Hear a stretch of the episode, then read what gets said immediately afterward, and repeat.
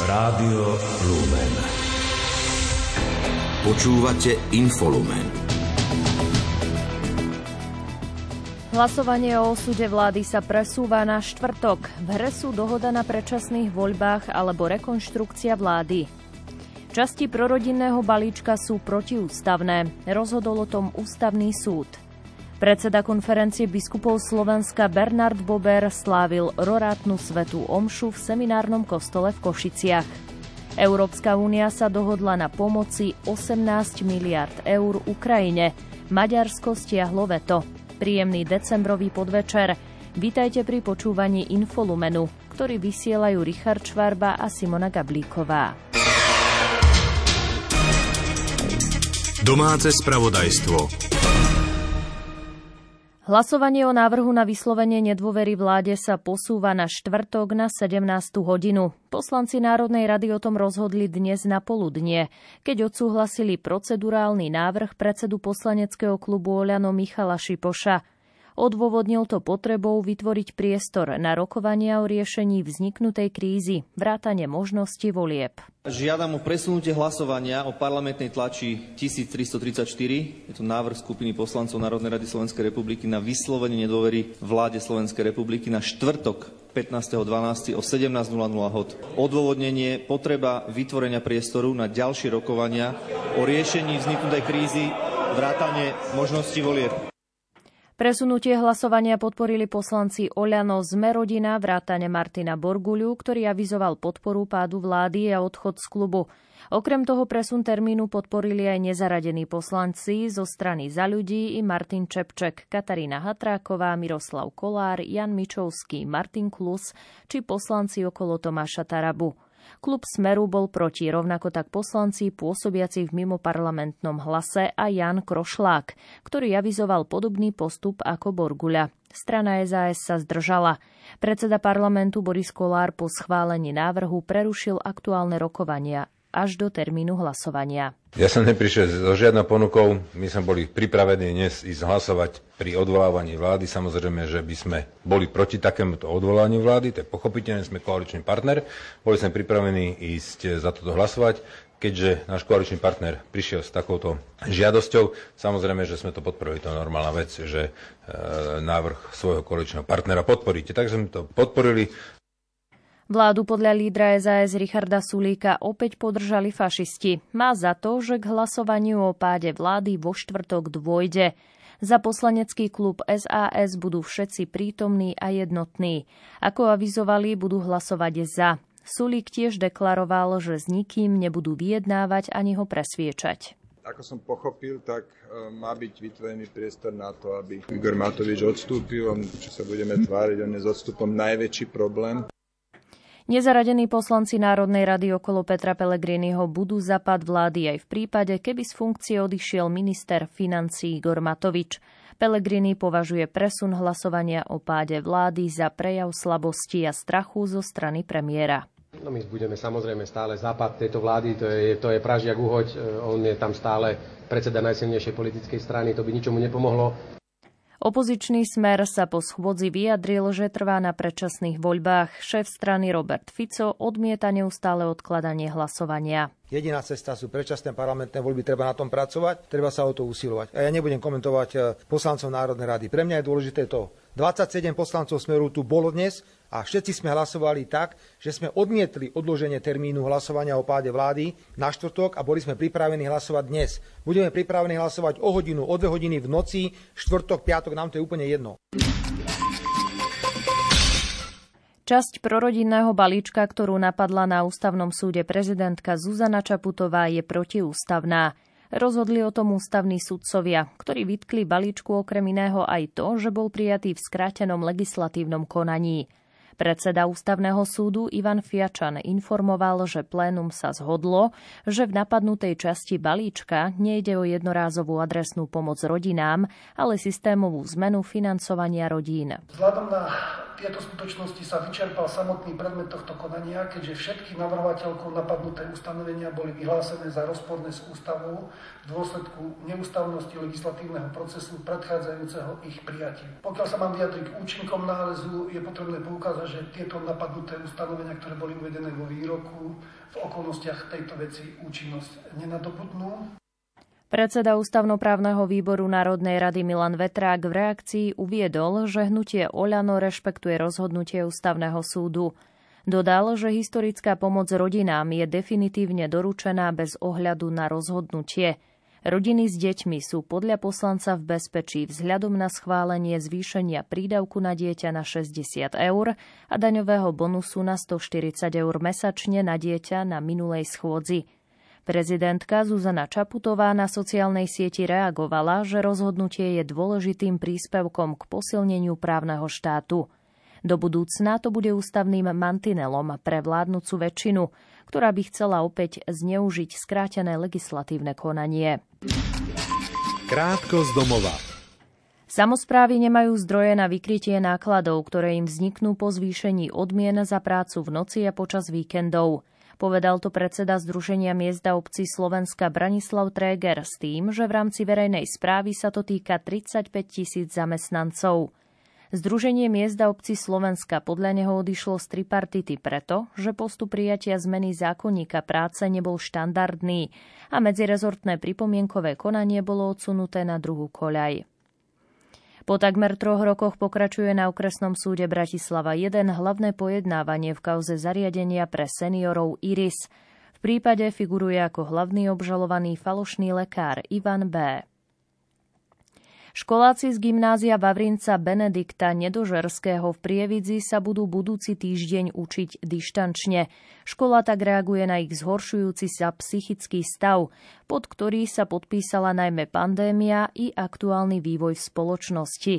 Problém s duševným zdravím detí a adolescentov nie je podľa gymnázia len lokálny. Stretávajú sa s tým aj na, malých, aj na iných školách.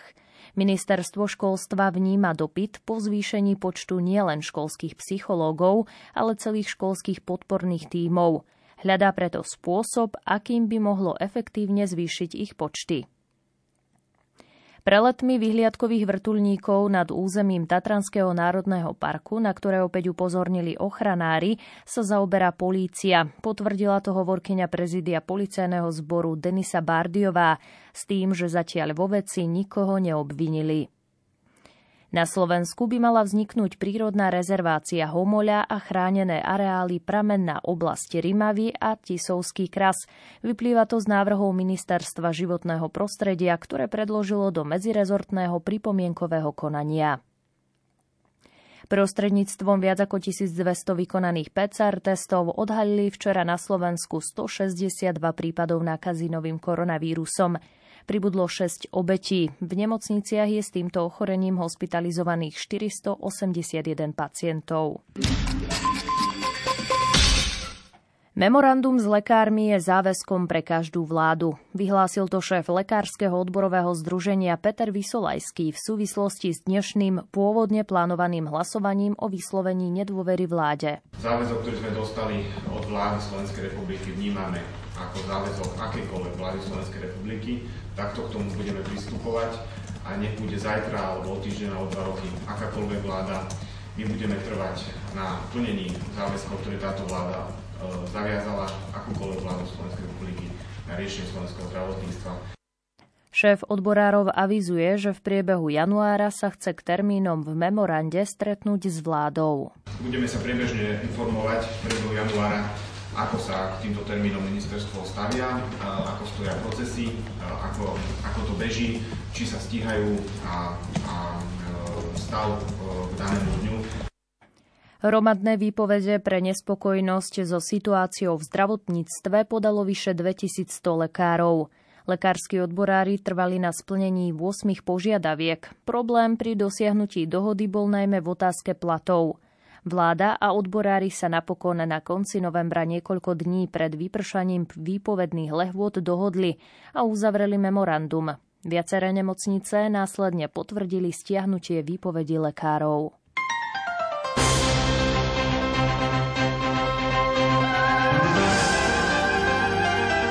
Z. seminárnom kostole svätého Antona Paduánskeho v Košiciach patria adventné útorky rorátnym svetým omšiam o 6. hodine ráno. Dnešná bola o to vzácnejšia, že ju celebroval košický arcibiskup a predseda konferencie biskupov Slovenska Bernard Bober. Vo svojom príhovore sa arcibiskup prihovoril predstaveným a bohoslovcom kňazského seminára a tiež zhromaždeným veriacim – v prítmi kostola len za svetla sviec a kahancov spomenul dnešnú sveticu Svetu Luciu, ktorej meno pochádza zo slova lux, teda svetlo. Spomenul, že Lucia obetovala svoj život pre vieru a v súvislosti s tým nás povzbudil, aby sme budovali svoju vieru, pretože ona má možnosť spasiť a zachrániť svet a má nás viesť. V seminárnom kostole to bola pre tento rok posledná rorátna svetá omša, avšak v Košiciach roráty pokračujú v dome svätej Alžbety až do piatka 16. decembra, vždy o 6. hodine ráno. V Košiciach jazdí Charity bus. Postupne navštívi 8 mestských častí, kde môže verejnosť priniesť veci pre klientov arcidieceznej Charity. Vyzbieraná drogéria, hygienické potreby a trvanlivé potraviny pomôžu ľuďom v núdzi, sociálne slabším aj ľuďom bez domova. Pokračuje Mária Čigášová. Ako uviedla Silvia Hrabčáková z arcidieceznej Charity Košice, veľmi si vážia darcov, ktorí sa rozhodnú podeliť sa s núdznymi. Charitný autobus zaparkuje a vyťažok poputuje do zariadení arcidieceznej Charity Košice, konkrétne do krizového centra pre matky s deťmi, kde momentálne žije 120 príjmateľov, taktiež do charitného domu Sv. Alžbety v Košiciach, kde domov nachádza viac ako 100 ľudí, ktorí nemajú svoje vlastné prístrešie a taktiež vo forme potravinových balíčkov cez naše sociálne poradne budú potraviny distribuované ľuďom, ktorí sa ocitli v náročnej životnej situácii. Myšlienka vypraviť charitatívny autobus do jednotlivých mestských častí vznikla ešte pred pandémiou, kedy sa uskutočnil 0. ročník. Projekt, podporovaný dopravným podnikom mesta Košice, pokračoval aj v minulom roku. Opäť Silvia Hrabčáková. V Lani, aj napriek tomu, že bola taká pandemická náročná situácia, sa podarilo zaplniť viac ako 60 škatuľ rozmanitých potravín a ďalších produktov a tie vlastne naplnili štedrovečerné predvianočné stoly našim príjimateľom. Posledným dňom, kedy jazdí Charity bus a kedy môžu Košičania prispieť do zbierky, je štvrtok. Vtedy navštíví mestské časti Staré mesto a Dargovských hrdinov. Vo Vianočnom mestečku v Nitre mal opäť svoje miesto stánok Maltéského rádu, ktorého cieľom je pomáhať, a to hospicu svätej Bernadetky v Nitre. Maltéský rád Slovensko po dvojročnej pauze pripravoval Vianočný punč. Všetky vyzbierané peniaze sú určené na podporu hospicu a charít. Viac informácií má Mária Gajerová. V období pandémie členovia Maltéského rádu ponúkali ľuďom virtuálny punč. Tibor Ujlacký, člen Maltéského rádu, tvrdí, že ani v tom čase na nich nezabudli ich priaznivci či podporovatelia a virtuálny punč si zakúpili. Počas tých dvoch rokov nám vlastne naši ľudia, ktorí dnes chodia sem k tomuto stánku, tak posielali peniažky priamo na účet a my napriek tomu, že sme neuvarili ani kvapku punču, napriek tomu za tie dva koronové roky nám ľudia poslali viac ako 7 tisíc eur. V tomto roku sa však už tradične 13. krát rozhodli predajom vianočného punču vo Vianočnom mestečku v Nitre podporiť nitrianský hospic Svetej Bernadetky. Opäť hovorí Tibor Ujlacký. Tých 41 tisíc eur, ktoré sme vyzbierali doteraz, veríme, že v tomto roku sa nám podarí túto sumu ešte zvýšiť o nejakých pár tisíc vďaka teda štedrosti obyvateľov mesta Nitra. Spýta Spýtali sme sa ľudí, prečo sa rozhodli podporiť hospic. Si to zaslúžia tí ľudia, ktorí aj tam pracujú, aj tí, ktorí tam ležia, si vyžadujú väčšiu opateru. No a teda je to dobrá vec keď takto prispejeme a môžu im teda zabezpečiť lepšie podmienky, ako majú. Lebo som mala v hospici babku a viem, že tam pracujú úžasní ľudia. Oslovili sme aj dvoch členov Maltéského rádu. Tí chápu predaj punču ako svoju tradíciu, ktorá má pre nich viacero významov. Nás hreje pri srdci to, že, že uh, ľuďom aj rozdávame radosť, aj približujeme v podstate ten hospic, pre ktorý hlavne, hlavne preň peniažky, ktoré dostaneme, tak zbierame a jemu, jemu to venujeme. Ja si myslím, že je to veľmi dobrá a potrebná vec, vlastne pomoc pre tento hospic. Pri príprave jasličiek pre dieťa Ježiša sa znovu učíme, kto je náš pán. Je Boh pokornej miernosti, milosrdenstva a lásky, ktorý vždy zasahuje rešpektujúc našu slobodu a naše rozhodnutia. To je dnešný odkaz svätého otca Františka cez sociálnu sieť Twitter. Začal ním už 11. rok prítomnosti pápeža na sociálnych sieťach – Prvý tweet z účtu Pontifex odoslal Benedikt XVI na záver generálnej audiencie 12. decembra 2012. Pápež František sa formou listu prihovoril u hlav štátov celého sveta za osud väzňov, ktorí by mohli s úžitkom dostať milosť. Cieľ, ktorý svätý Otec sleduje svojim počinom, vysvetlil riaditeľ tlačového strediska Svetej stolice Mateo Bruni s tým, že pri príležitosti blížiacich sa Vianoc pápež rozosiela všetkým hlavám štátov list, ktorým ich pozýva urobiť gesto udelenia milosti tým našim bratom a sestrám s odňatou slobodou, ktorých považujú za spôsobilých mať z takéhoto opatrenia osoch, aby sa táto doba poznačená napätiami, nespravodlivosťami a konfliktmi mohla otvoriť voči milosti, ktorá prichádza od pána. Podobné verejné gesto urobil pápež František už v roku 2016 pri príležitosti Svetého roka milosrdenstva. V jubilejnom roku 2000 a neskôr v roku 2002 sa v rovnakom duchu vyslovil aj svätý Jan Pavol II. Správy zo sveta.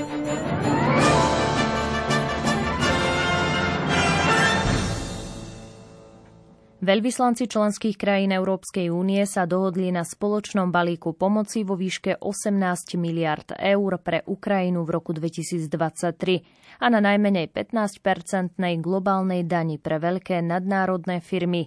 Ide o významný krok, ktorým sa zmenšuje aj spor medzi EÚ a Maďarskom. Oznámilo to České predsedníctvo Rady EÚ. Podrobnosti má Alžbeta Pavlíková. Dohoda 27 veľvyslancov umožňuje, aby Budapešť dostala väčšiu časť slúbených peňazí z fondov únie, ktoré boli ohrozené pre sťažnosti ostatných členských štátov, že maďarský premiér Viktor Orbán sa odklonil od demokratického právneho štátu. Maďarsko doteraz využívalo svoje právo veta a blokovalo tak obe dohody. Ostatné členské krajiny sa stiažovali, že Orbán toto právo zneužíva, aby sa dostal k zmrazeným eurofondom a k peniazom v rámci maďarského plánu obnovy. Dohoda je zatiaľ stále dočasná, pretože ju musia formálne schváliť členské štáty Európskej únie, až následne začne platiť. V tomto sa však neočakávajú žiadne ťažkosti. Táto dohoda prichádza pred štvrtkovým samitom lídrov únie a pokračovanie sporu s Budapešťou mohlo toto stretnutie zmeniť na chaotickú, komplikovanú udalosť.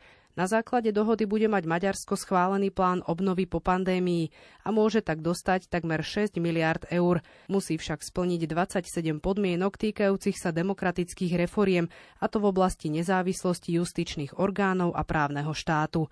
Mnoho členských krajín už vyhlásilo, že Maďarsko urobilo niektoré pozitívne kroky. Pokiaľ ide o eurofondy, Európska únia z nich zmrazí Budapešti na miesto 7,5 miliardy eur, navrhnutých Európskou komisiou, približne 6 miliard eur, teda asi o 1,2 miliardy eur menej. Spomínaná dohoda umožňuje Orbánovi cítiť sa výťazne, pretože dokázal zmierniť postihy, ktoré mu hrozili.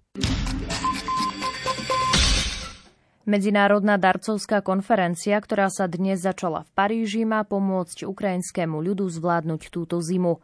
Francúzsky prezident Emmanuel Macron v prejave uviedol, že medzinárodné podujatie je zamerané na poskytnutie krátkodobej pomoci. Konkrétne ide o záväzky dodať generátory, pomôcť opraviť infraštruktúru, dodať LED osvetlenie. O túto formu pomoci požiadal ukrajinský prezident Volodymyr Zelenský, ktorý sa na konferencii zúčastnil prostredníctvom videospojenia informuje Ondrej Rosík. Francúzski organizátori očakávajú, že na dnešnej konferencii o obnove Ukrajiny sa zúčastní viac ako 45 krajín a 20 medzinárodných inštitúcií. Francúzsky prezident Emmanuel Macron označil ruské bombardovanie civilných cieľov na Ukrajine za vojnový zločin. Podľa jeho slov Kremel útočí na civilnú infraštruktúru, pretože ruskí vojaci utrpeli neúspechy na boisku. Zámerom Moskvy je podľa Macrona uvrhnúť ukrajinský ľud do zúfalstva. Ukrajinský prezident Volodymyr Zelenský prostredníctvom videozáznamu uviedol, že výpadkami elektrickej energie trpí 12 miliónov Ukrajincov. Ukrajina preto potrebuje elektrické generátory rovnako naliehavo ako obrnené vozidlá a nepriestrelné vesty pre vojakov. Raketové útoky, ktoré spustilo Rusko od októbra, zničili približne polovicu ukrajinskej energetickej infraštruktúry, uviedla vláda v Kieve. Tvrdí tiež, že Rusko sa snaží vytvoriť novú utečeneckú vlnu do Európy. Podľa Moskvy je cieľom útokov na civilnú infraštruktúru oslabiť schopnosť Ukrajiny brániť sa. Krátko zo sveta. Rusko odmietlo žiadosť ukrajinského prezidenta Volodymyra Zelenského o prímerie, ktorá zahrňala stiahnutie ruských vojsk. Ukrajina podľa Ruska musí akceptovať novú územnú skutočnosť. Podľa hovorcu Kremľa Dmitria Pesková nová územná skutočnosť znamená, že Rusko má štyri nové subjekty. Nadobudlo ich v septembri anexiou štyroch ukrajinských oblastí. Organizácia Spojených národov ju však odsúdila ako nelegálnu. Británia oznámila nový balík 16 sankcií zameraných na vysokých ruských veliteľov a iránskych podnikateľov a úradníkov, zapojených do výroby alebo dodávok bezpilotných lietadiel do Kremľa. Litovský parlament zahlasoval za opätovné predlženie núdzového stavu v regiónoch hraničiacich s Ruskom a Bieloruskom. Platiť bude do 17. marca budúceho roku. Členské štáty EÚ sa dohodli, že Bosnia a Hercegovine udelia štatút kandidátskej krajiny na vstup do únie. Nestabilná balkánska krajina sa tak dostala na začiatok dlhej cesty k členstvu v EÚ. Informovali o tom diplomatické zdroje.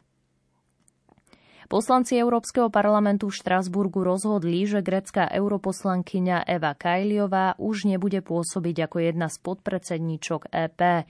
Hlasovanie v súlade s článkom 21 rokovacieho poriadku nadvezuje na vyšetrovanie niekoľkých poslancov a zamestnancov parlamentu pre podozrenie z korupcie. Podnikateľ Karel Diviš sa bude môcť uchádzať o funkciu prezidenta Českej republiky. Na Najvyššom správnom súde uspel so stiažnosťou proti rozhodnutiu ministerstva vnútra, ktoré ho odmietlo zaregistrovať pre nedostatok podpisov. V prezidentských voľbách nebude môcť kandidovať Denisa Rohanová, ktorej registráciu napadla skupina senátorov. Informoval o tom predseda volebného senátu Najvyššieho správneho súdu Tomáš Langášek. Bielý dom prislúbil Afrike 55 miliard dolárov vo forme ekonomickej, zdravotnej a bezpečnostnej pomoci. Pomoc bude poskytnutá počas nasledujúcich troch rokov. Spojené štáty tak spravili krátko pred začiatkom samitu prezidenta Joea Bidena s africkými lídrami.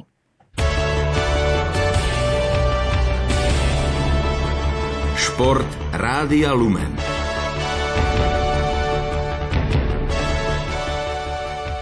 Slovenskí hokejisti chcú na Kaufland Cup zlepšiť streleckú efektivitu a triumfovať v oboch zápasoch. Mužstvo absolvuje do prvého duelu na turnaji tri tréningové jednotky. Vo štvrtok o 18. ho čaká prvý súboj s Norskom. V piatok majú Slováci voľno. Na programe je duel Norov s Lotyšmi. V sobotu vyvrcholí podujatie stretnutím Slovenska s Lotyšskom so začiatkom o 13. hodine.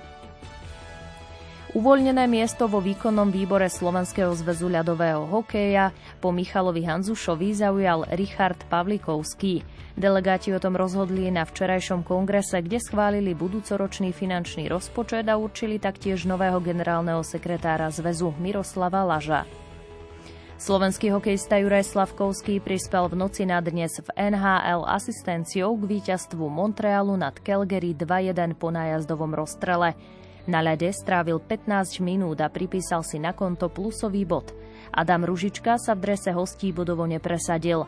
New Jersey v zostave s Tomášom Tatarom prehralo na štadióne New Yorku Rangers 3-4 po predlžení. Anaheim bez Pavla Regendu prehral v Otave 0-3.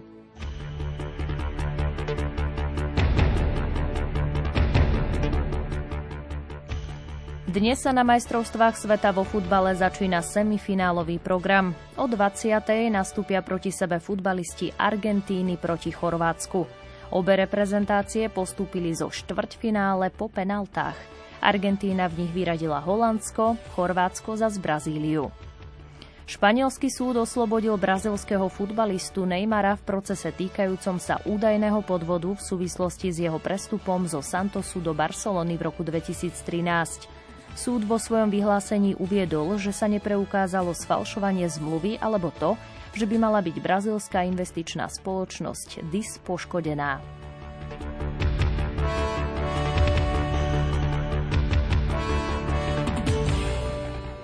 Slovenská plavecká štafeta na 4x100 metrov v zložení Lilian Slušná, Tamara Potocká, Zora Rybková, Tereza Ivanová obsadila v rozplavbách na majstrovstvách sveta v krátkom bazéne v austrálskom Melbourne 10. miesto. Vytvorila tak nový národný rekord.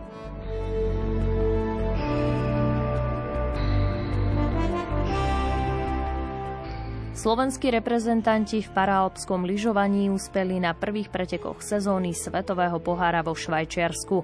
Tri pódiové umiestnenia dosiahla zrakovo znevýhodnená lyžiarka Alexandra Rexová. 17-ročná reprezentantka obsadila 6. miesto v obrovskom slalome. V troch slalomoch sa umiestnila dvakrát na druhej priečke a raz skončila tretia. V rovnakej kategórii mužov sa umiestnil Marek Kubačka s navádzačkou Máriou Zaťovičovou na 5. mieste. Dvoje preteky nedokončil, rovnako ako Martin Franz, jediný slovenský zástupca medzi telesne znevýhodnenými. Počasie Počasie na stredu má pripravené Peter Jurčovič. Na stredu ráno, keď bude ešte jasno, tak minus 20 by nemalo byť problém v horských dolinách. Iba jedna noc by mala byť taká extrémne studená. Na juhu by to malo byť asi tak minus 4 až minus do 10. No, čím severnejšie, tým chladnejšie. 5 minus 6 stupňov. No, takže ešte jedna noc by mala byť studená, ale tým, že bude od, asi od západu už prichádzať oblačnosť, tak práve Bratislava nemusí mať už až tak chladné počasie. Ale za to v horských dolinách, tam, kde je sneh, kde je jasno, kde je studený vzduch, vietor nefúka, 20 stupňov bez problémov, pod nulou samozrejme. A zajtra cez deň, tak rátame s tým, že už príde frontálna oblačnosť, príde a bude sa k nám postupne presúvať od západu nová tlaková níž, takže postupne zamračené, so snežením. Cez deň rátame s tým, že by teplota vystúpila na juhu tesne nad nulu, ale inak väčšinou to zostane asi tak minus 1 až minus 7, možno aj minus 8 v horských dolinách. A vietor sa teda bude zosilňovať, v prvom rade na horách, tam by teda malo riadne fúkať a pri tých teplotách pod minus 10 stupňov lepšie tam neísť teraz. Veľa snehu nenapadne, tam tak do 5 cm, ale aj tak niekde, aj to je dosť pri vetre, aj, aj tam sa môžu vytvárať aspoň snehové jazyky. Večerný program bude patriť relácii Duchovný obzor, v ktorej Pavol Jurčaga spoločne s liturgistami Petrom Staroštíkom a Štefanom Fábrim predstavia jednotlivé časti svätej Omše, ako je vzývanie pána, Asperges, Glória a Kolekta. Nerušené počúvanie aj ďalších programov Rádia Lumen želajú editor správ Martin Šajgalík, technik Richard Čvarba a pripája sa Simona Gablíková. Do počutia.